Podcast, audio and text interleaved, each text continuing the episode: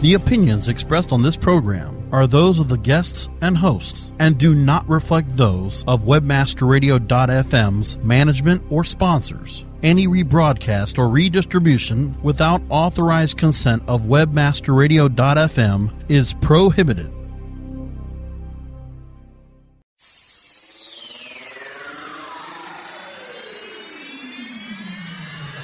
Business is changing, and new marketing avenues are opening up every day. WebmasterRadio.fm presents a show that brings you the innovators and trendsetters taking us to a new age of marketing, media, and social business strategy. Welcome to Market Edge with Glenn Engler.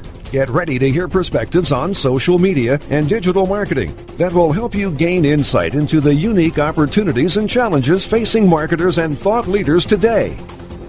Now, now, please welcome your host, a Fortune 500 industry figure in the marketing and communications world for more than 25 years, and Chief Executive Officer of Digital Influence Group, the host of Market Edge, Glenn Engler.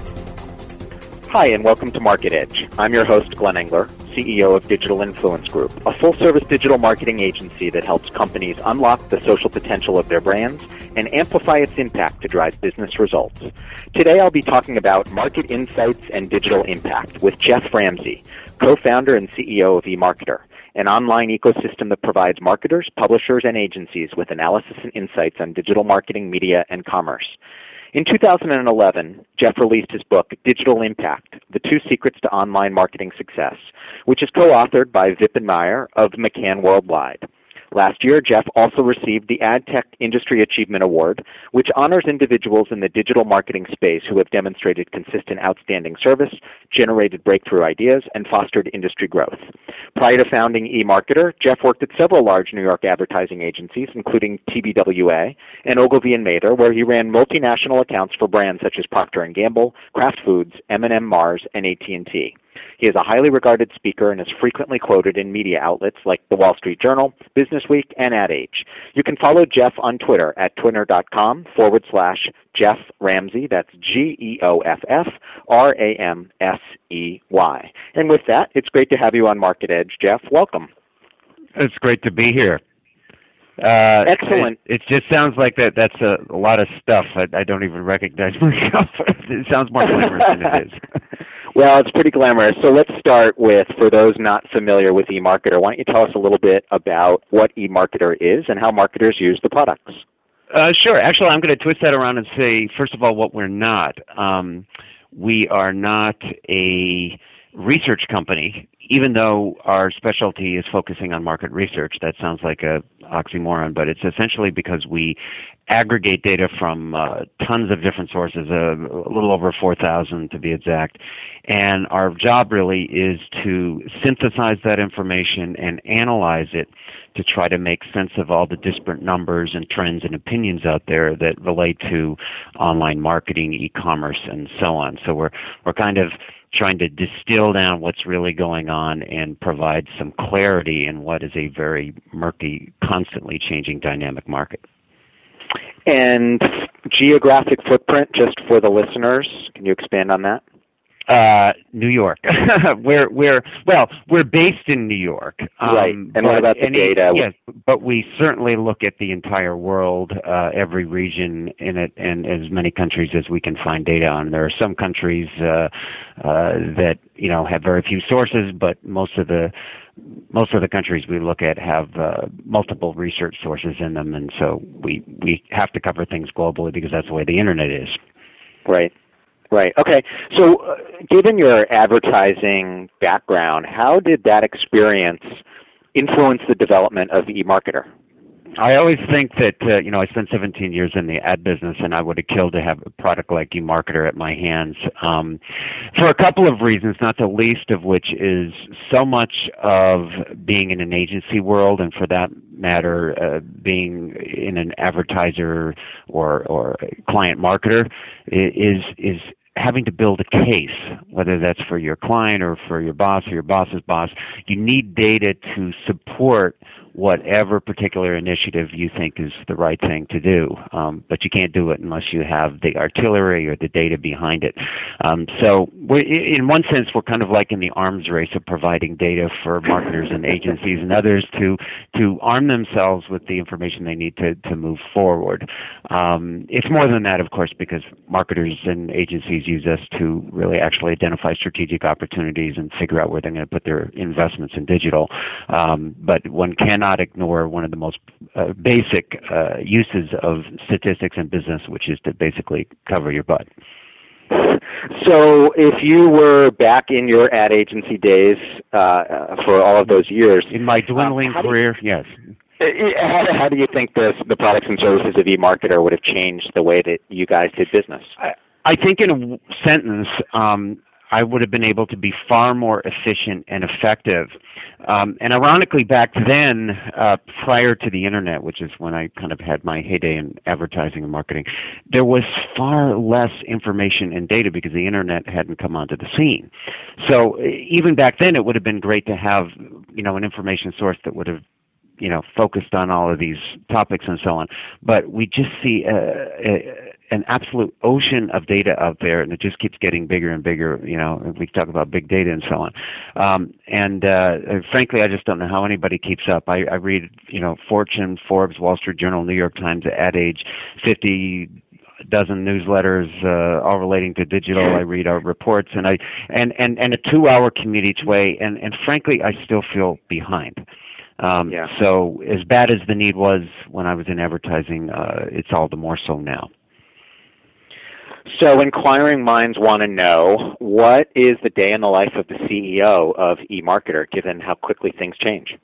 I basically sit around and talk to people like you um, about what we do. No, uh, it's it's really T's and C's.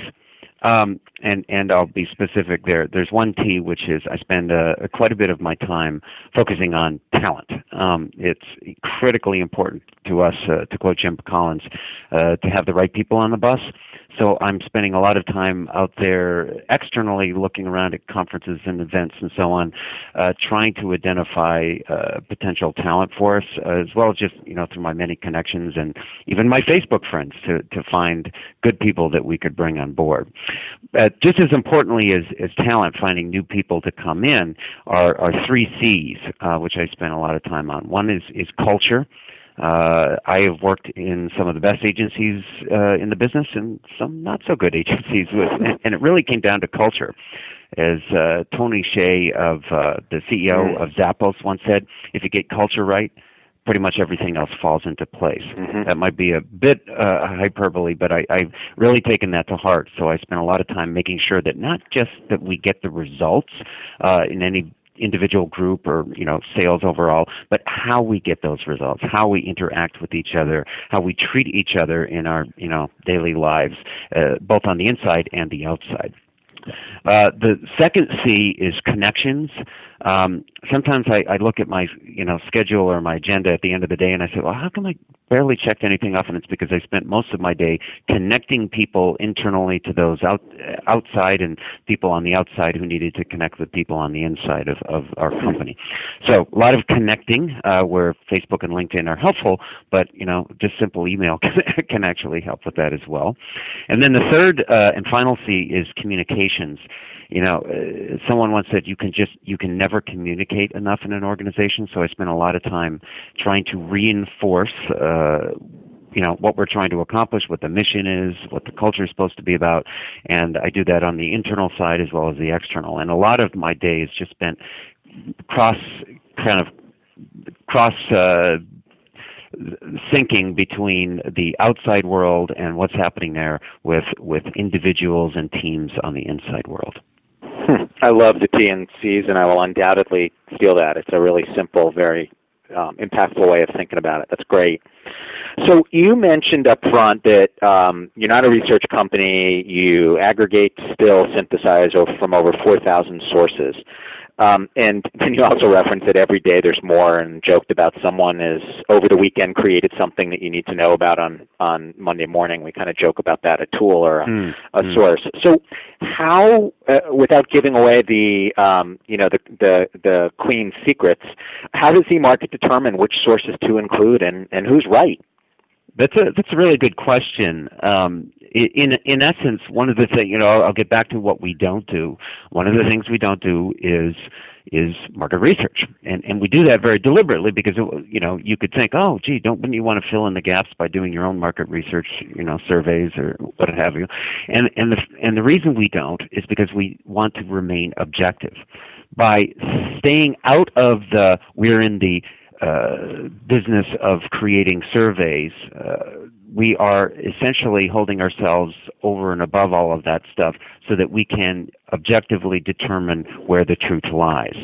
Now, how we de- how we get to our estimates and projections, the, but be, is is one story. But before I even get there, it's first critically important when you're looking at a bunch of different data sets from different research sources to understand why are there differences? Why is one number, you know, 2x uh, another number?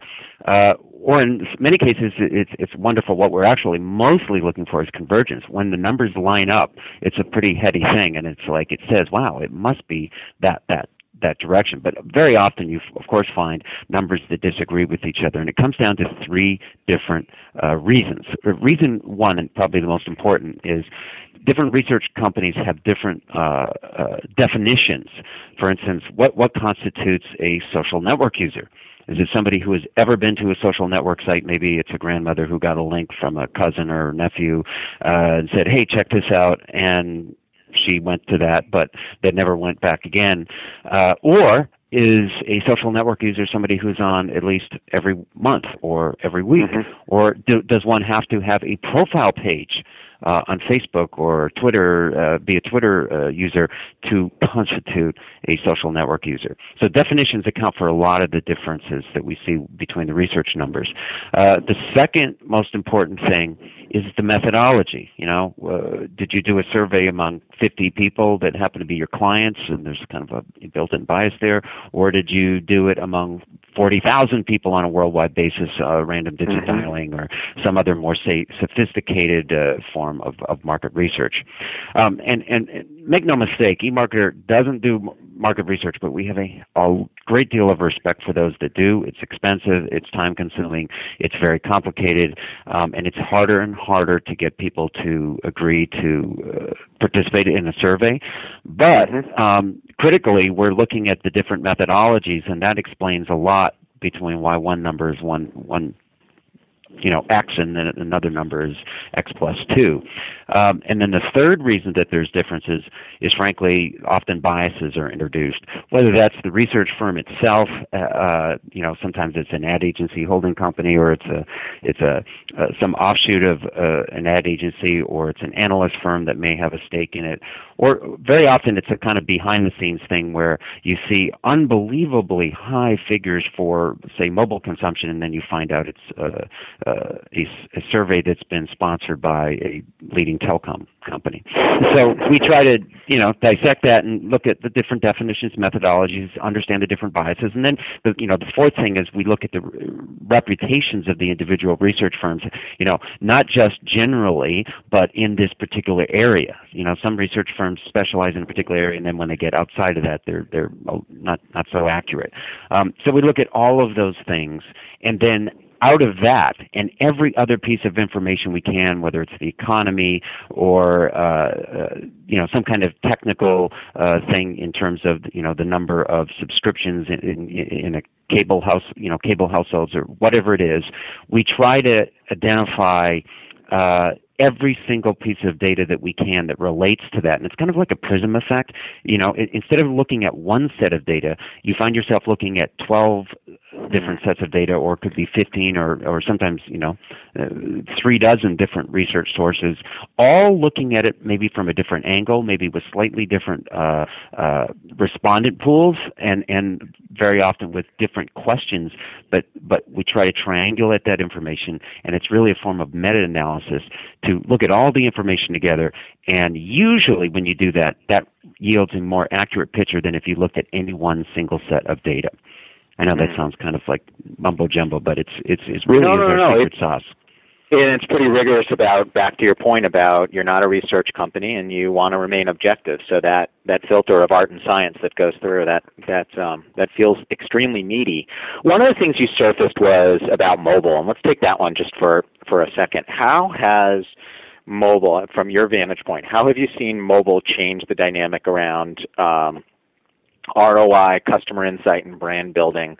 Um, where have you seen it move? Where do you see it going based upon the research that, that you guys have aggregated? Well, I'm I'm actually very excited about mobile, and and I, I can't say that I always was. You know, back in uh, I remember in 2001, uh, eMarketer put out a report that essentially put a wet blanket on mobile when everybody was talking about it was going to be the next great thing, and The of course year it of the was going to mobile, be. But seven years but straight. yes, right. the year of the mobile began sometime around then. Um, Right. And we put a wet blanket around it because not because we didn't see the promise in the future, whether it's going to be five, six, seven, eight, ten years out. Uh, as it turned out, it was ten years out. Um, Mhm. But because it wasn't ready for prime time yet, and now I am incredibly excited about mobile for a number of reasons. Um, really comes down to the three P's. Uh, I like alliteration and, and uh, acronyms. Yeah, it's pretty good. One one of them is uh, the fact that the phones have evolved. Uh, the smartphones, which is a computer in your pocket, you know, you're walking around 24/7 with this this gadget in your in your pocket that enables you to gather information that that puts you know the consumer more in control than ever. Um, but marketers also have an opportunity with smartphones to be able to reach people uh, and and get at intent a little bit better because you can surmise from a person's location and that maybe the time of day, you know, Mhm. where they are and when, but perhaps what they might be interested in, and you can serve up an appropriate coupon or or message Yep. or you know CRM kind of uh, offering. Um, so the phones are, are critically important, and then there's the other P, which is the players have evolved. So it's not just the telecom companies anymore. Now it's Apple and Google and Mhm. a whole bunch Mhm. of other players that makes it really much more interesting. So you have much more innovation driving all of this stuff now, uh, and so I think those are you know two of the the, the most important pieces, in fact. Uh, and and we just see you know it's just an expanding uh, market. It's a worldwide market. Uh, Yep. You know there's there's Yes, seven billion totally. people on the planet, and uh, upwards of two to three billion uh, are on phones, and there's only about you know 1.8 billion that are on PCs. So uh, the phone is the place to go uh, if you want to reach people, you know, in, in certainly less developed uh, countries. Right. Okay, so we're going to take a short commercial break. Please stand by, and we'll be right back with Geoff Ramsey and more of the conversation. Market Edge will return in just a moment. Oh, yeah. My day is done. Time for happy hour. You're already done for the day? Yeah, because I use certifiedknowledge.org. Their PPC tools literally save me hours every day. How do you keep on top of all of Google's new features? Easy. With Certified Knowledge, their interactive learning modules keep me up to date. And if there's something I don't know, I can watch their video lessons without having to hunt around the Google Help files. Great. I'm ready to expand my knowledge. Hi, I'm Brad Geddes. I'm the only leader officially supported by Google to teach the advanced track of the AdWords Seminars for Success. I personally recommend CertifiedKnowledge.org as your one-stop shop for all your PPC needs. Learn, optimize, connect. Be smart. Go to certifiedknowledge.org now.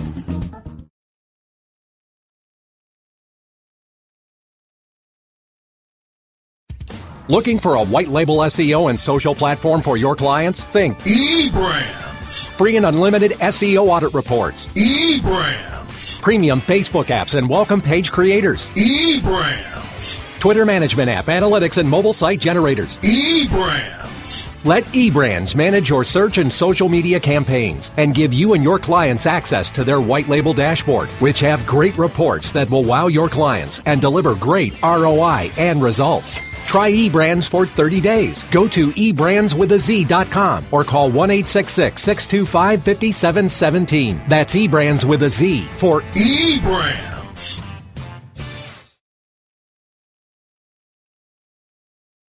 From the creators of We Build Pages, experience the power of the Internet Marketing Ninja.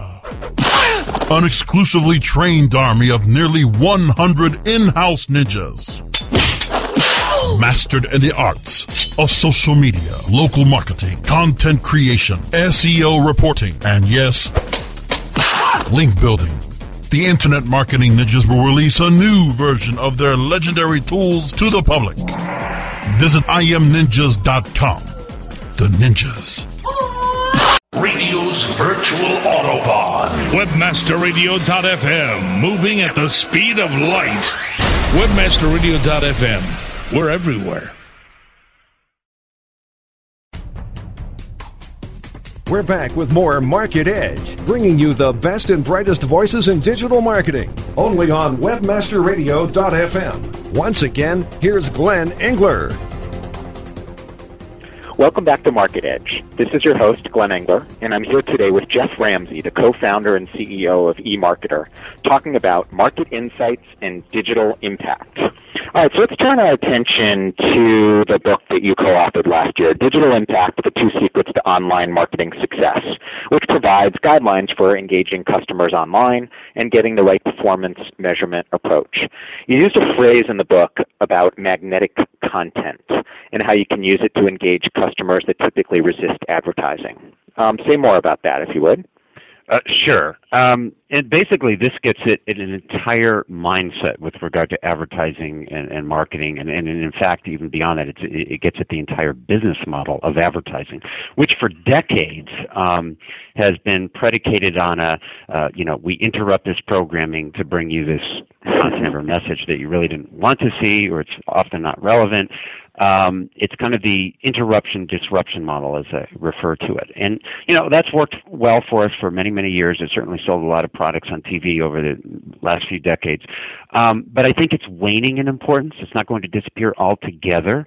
Um, and increasingly, what we're looking at, you know, particularly with the advent of social media and, and mobile, is that consumers have, uh, you know, we, we hear this over and over again, how, how much control they have. But I, I think we really have to understand what that means. It means that in terms of of their time and attention, which is the most precious resource, is even more important in many cases than than their pocketbooks, is that you are trying as an, a marketer or advertiser to interrupt that time with what? What amounts to a message that you know is very unlikely going to be relevant at least at that particular period in time. I might be in the market for a car, or I might not be. Um, right. But your message is is just so unlikely to be something that is welcomed, right?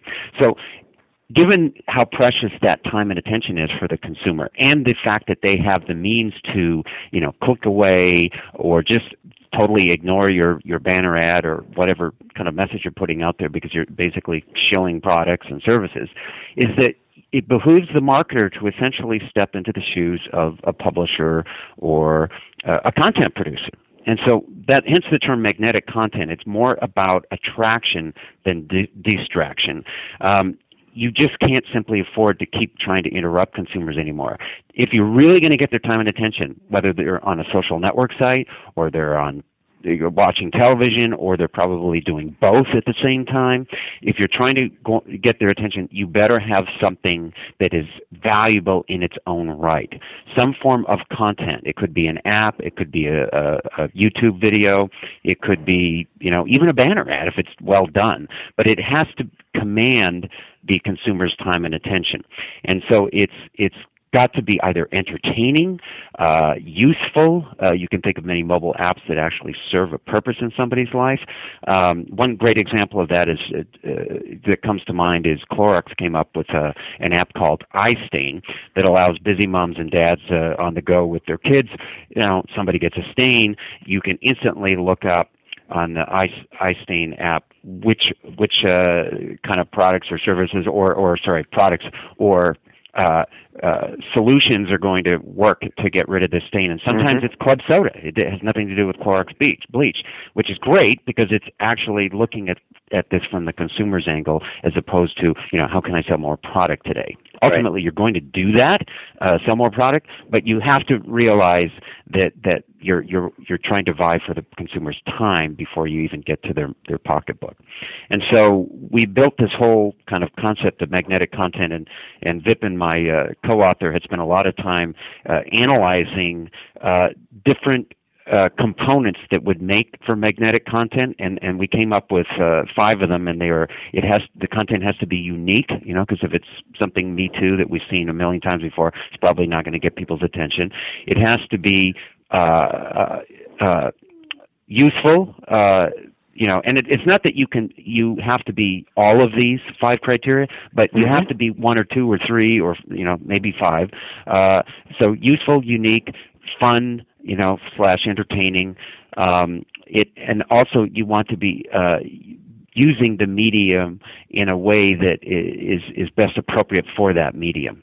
You know, mm-hmm. right now video might not be the best uh, uh, medium on on a small phone, uh, even a smartphone today.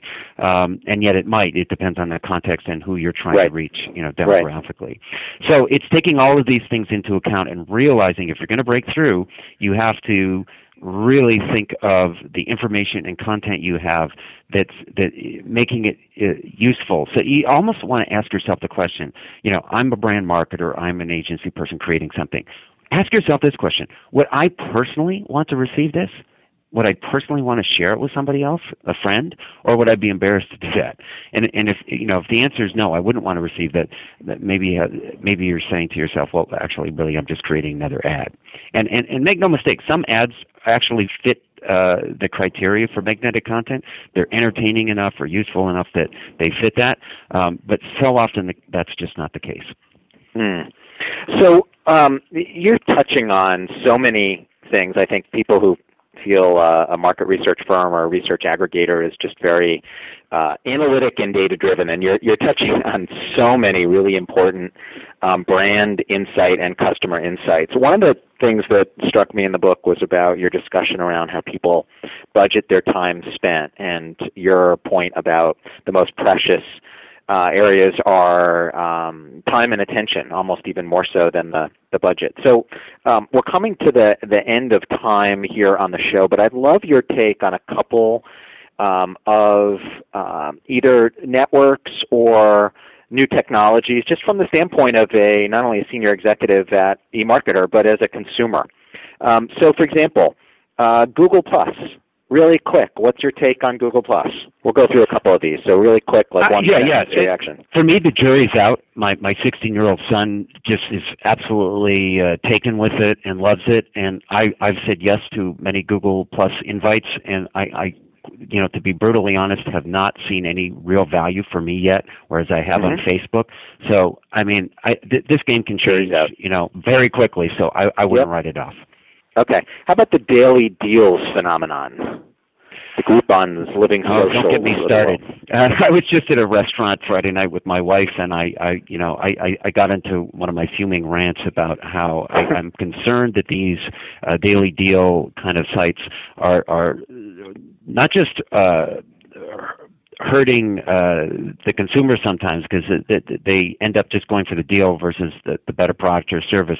But but more importantly, that they're going to possibly put some businesses out of business mm. because you know you're starting to just like in the 70s with the coupon wars you're starting to train consumers and particularly with mobile devices to be fixated on only going for the deal you know, I'm only going to go mm-hmm. to a restaurant because I'm going to wait for that deal. Uh, and, uh, you know, if I, I, I might miss going out to a really good restaurant because I'm waiting for, for that next deal. And it's always right. going to come because somebody's going to have it for you, right?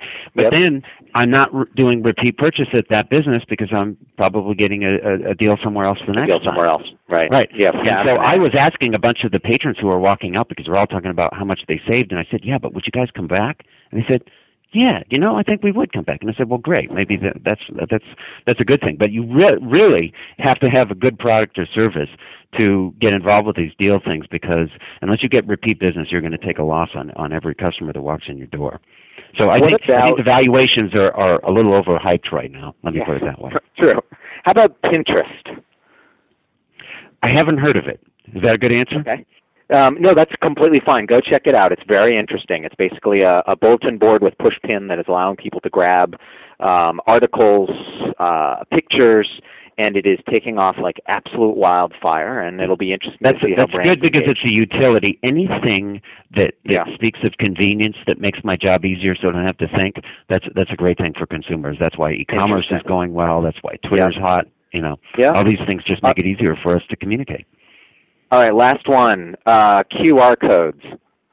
You know, that's one of those. I, I hate to say it. At this point in time, I'm going to have to throw a wet blanket on it because you know, so often when you you go as a consumer to see what's behind the, the, the hidden camera or what what's behind the QR code, and you find that's it. That was this is what I spent my time dealing with. Yeah. Um, I think marketers have jumped on this way faster than consumers have. Uh, so in this case, marketers have gotten ahead of themselves. Yep. Okay. Well, well, many more questions, but we are out of time. So thank you, Geoff, for being my guest today. And thanks everyone in the audience for listening to today's conversation. If you have any questions or would like to talk further about the topic of today's show, feel free to connect with me on Twitter at twitter.com forward slash Glenn Engler or on my blog at www.glennengler.com and visit www.webmasterradio.fm at 12 noon Eastern Time on Tuesdays to tune in to episodes of Market Edge. Thanks very much. Over and out.